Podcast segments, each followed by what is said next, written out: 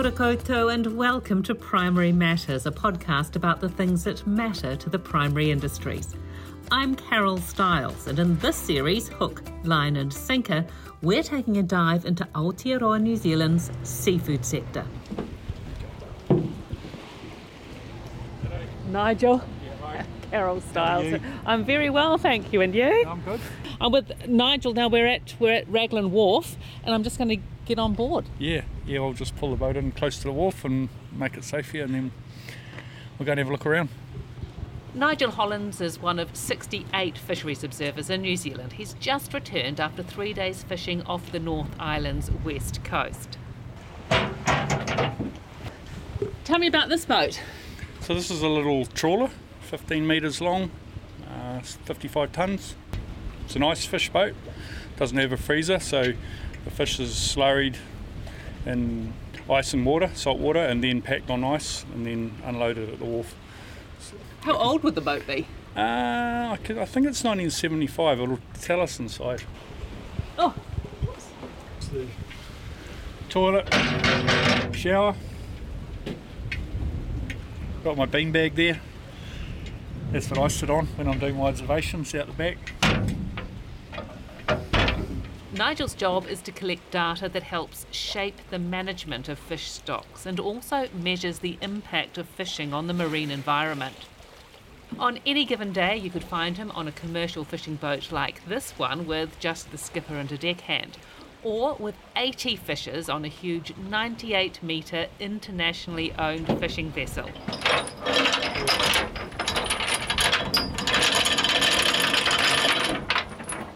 And you go out over the Raglan Bar. Yep, go over the Raglan Bar.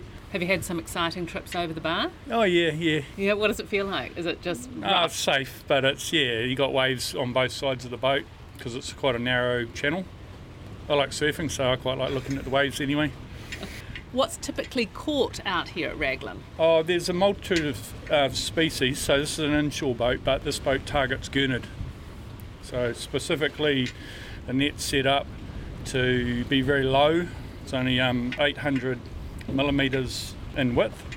So it's just targeting the fish that are on the bottom, which is the gurnard, and trawled really slowly. And all the bigger fish like snapper and that can go swim over the top, so they're not not caught. You get a few, but not many. Okay, we go inside. It's a Yeah. bit windy out here. Nigel spent a few thousand days at sea. Sometimes he can be away just for a night or two. Grab a seat anywhere. Um, this is the wheelhouse or the bridge Where do you sleep? down here. You're welcome to go down and have a look. There's bunks down in there. It's Oh a long, my quite a long goodness. way down. Yeah, it is, isn't it? Yeah, the it's got a deep hull. The a fishing boat, only really a third of the boat's out of the water. That's why they don't fall over at sea. They're, they're stable. And down in there, underneath those hatches, is the uh, fish room. The longest he's been away without setting foot on terra firma is 90 days. That was going down to the ice. It's 10 days steam just to get down there, and then fishing in the ice, crashing through ice, icebergs and all sorts, fishing up to in McMurdo Sound. Yeah, that was pretty awesome. Then 10 days to get back. In New Zealand, there's uh, one Japanese boat, half a dozen Korean, and six or eight uh, Russian trawlers. So yeah, we go on them quite a lot. How did you become a fisheries observer? I've done quite a little different, lot of different things in my career, and I, I always heard about fishery observers and thought, oh, that'd be pretty fascinating. It's kind of like an adventure you get paid to do. Yeah, I sort of fell into the job about 15 years ago, probably, and yeah, been lucky enough to to do a lot of different trips and see a lot of New Zealand. Been around the country a few times on boats and outside our 200 mile limit down to Antarctica um, yeah, all over the place. So it's pretty fascinating if that floats your boat. And yeah, when we're on a little boat like this, there, there's no cook, so you share the cooking. You're all sleeping in the same bunkhouse. You don't get allocated a cabin, and yeah, makes a big difference when we can fit in, chip in a bit. And on the big boat, they've got chefs. Yeah, big boats are totally different. Might get your own cabin. Might be lucky enough to have your own um, toilet and shower in, in your cabin. Um, and then yeah, meal times it's just all laid on. Yeah, it's a lot different. The surroundings often aren't salubrious, are they? No, I train some observers too when they start, and I just used to tell them that it's it's not the love boat. And saying that, a lot of there's some really nice flash new ones out there, and they're always comfortable and safe. Not every commercial fishing vessel has an observer on board. It all depends on the information fisheries managers and scientists need. Nigel says he's treated well at sea. When we get put on a boat, we have to remember that the the, the skipper or the owner or, or the crew they didn't ask for us to come. We they get told we're coming. If we turn up with a positive attitude and explain to people what we're going to do uh, and tell them, because um, some some people, especially some of the young crew that haven't had us on, they're not sure. They think we're a fishery officer. Um, to get them in trouble. Yeah, generally they're very professional, especially the big boats um, that get us quite often. They they know the drill, and we've got our own workstation. They'll get our fish out for us sometimes and help us. They know what we're looking for. What are you looking for? It depends on what we brief, but a lot of the big deep water fisheries like your um, southern blue whiting, hoki, orange roughy, squid, uh, jack mackerel, we're doing stock assessment work. So we're taking a sample of the, the catch of that species, maybe 100 or 150, and then we're weighing them, measuring each one, seeing if it's a boy or a girl, taking the otoliths, which is a little bone out of their brain, and that's how you age a fish. It all goes into a big uh, database, and then the scientists can crunch the numbers and see what each year class looks like, how healthy that fishery is, and then the fisheries managers can decide whether to keep the allocated catch the same for that year or following, or, or increase it if it's doing well, or lower it if it's not, based on, and a lot of that's based on um, our information that we gather at sea. Are some skippers better than others? I always say that the, the attitude of the boat starts with the skipper and goes down, and you get some, re- you know, a skipper that's really relaxed and really friendly with everyone on the boat. The whole crew will be the same. We spend a lot of time with the skipper in the wheelhouse. We're requiring the boat to do things to do our job. So there's a good way to do it and a bad way to do that. It might mean that the crew's got to do something, like get some gear out for us to inspect, like a, a net or a sea lion exclusion device, or inspect the tori line or stuff and in the factory we're doing things that interrupt their factory flow. So yeah, there's a lot of cooperation. Are you busy?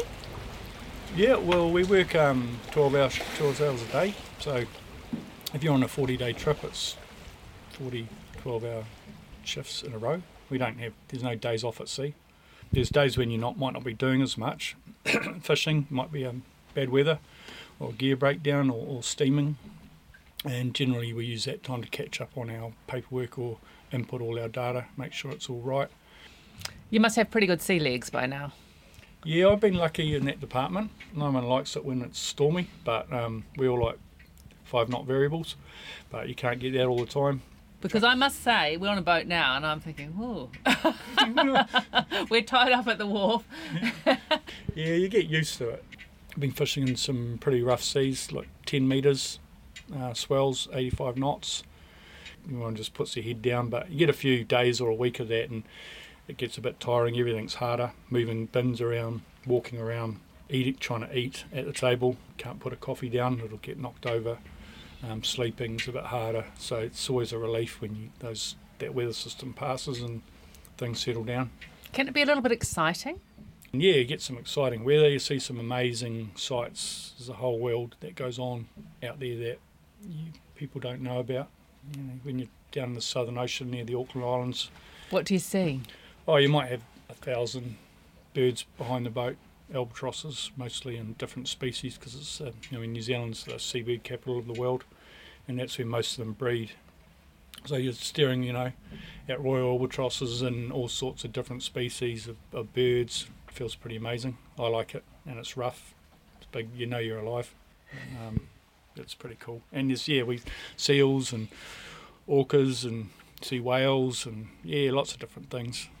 Catch some pretty amazing things too, different things. Do birds get caught sometimes? Yeah, birds get caught on in some fisheries, and down in the Southern Ocean is is where a lot of them get caught because they're all feeding on the same things that the boat might be catching, like squid. And yeah, they get caught, and yeah, they get caught in the net, come up, the boat knows that we've got to collect them, so we just go and do our business. We don't have an opinion when we're out there. We just go and get the job done because we've got to, we're going to go and sit down and have dinner with the same people when they're you know at at the dinner table. So and they're, they're not trying to catch anything other than fish, the fish that they want, and they don't. No one feels good on the boat when when a bird gets caught. They quite often ask us if there's any we've got any ideas of how to help not catch them, and yeah, we just tag it and bag it basically, and that will go into the freezer of the boat, freezer hold, um, and then we take that off at the end of the trip. There's the occasional emergency. Nigel says he was on a Russian vessel in the Southern Ocean when someone needed to be evacuated. It was actually our doctor. They have a doctor on the Russian boat, believe it or not, and a surgery. But he got sick, really badly sick, with life threatening injuries, and we had to steam into, I think, 100 miles off the coast, which was the range of the helicopter, and they picked him up off the bow. And on that occasion, the captain called me up to um, talk to the rescue helicopter because my English was better. So here's me telling him how to manoeuvre a 100 metre trawler in 5 metre swells and 35 knot winds while they pick up this guy off the top.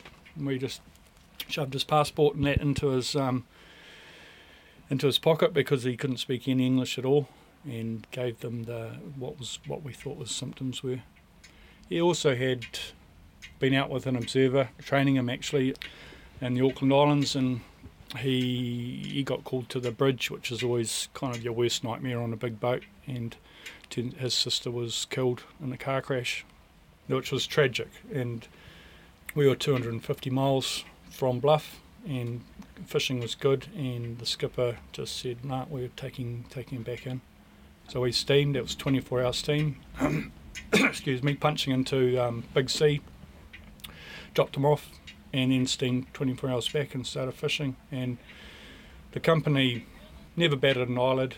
They, the crew never said anything because um, that's just what you do at sea. And even you know the fact that it's one of us and we're not part of the boat crew is pretty pretty humbling, really. What's this night sky like?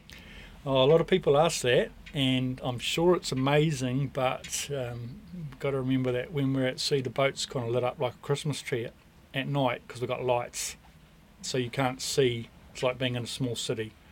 However, sunrises and sunsets is a whole nother world. They're, they're the best at sea. Nigel won't go out on this boat again. Cameras have been installed to keep an eye on things. Yeah, going to be almost sad to, to finish. The camera's going to take our job for this role, for this particular coverage. There's a, there's a camera there. Oh, yes. Obviously, these are the trawl nets, two different ones.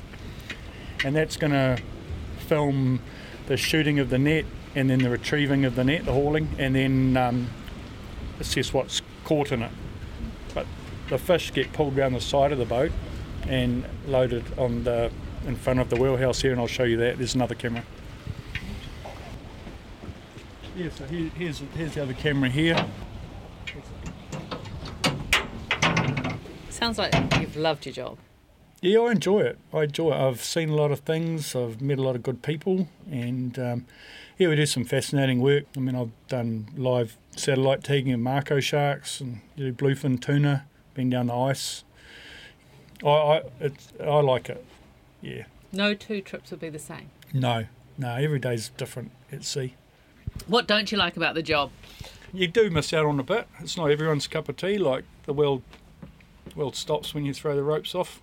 Some people do this job because they want the money. Some people do it because they like fishing or an adventure. Some people do it to pay off student loans. You know, get a, quite a lot of the young um, science degree people that come in. Do you go fishing? Oh yeah, when I'm off. Usually on about the first day I'm back. take my boat out. I don't go out when it's rough on my own boat. I only go out on good days. I only get paid to go out when it's rough. But yeah, I like fishing. So after this, what will you do? Uh, I'm going to probably go straight back to work. I don't know where they're going to send me. It's hoki season at the moment, so maybe maybe that or southern blue whiting. We'll see. Probably on a big boat.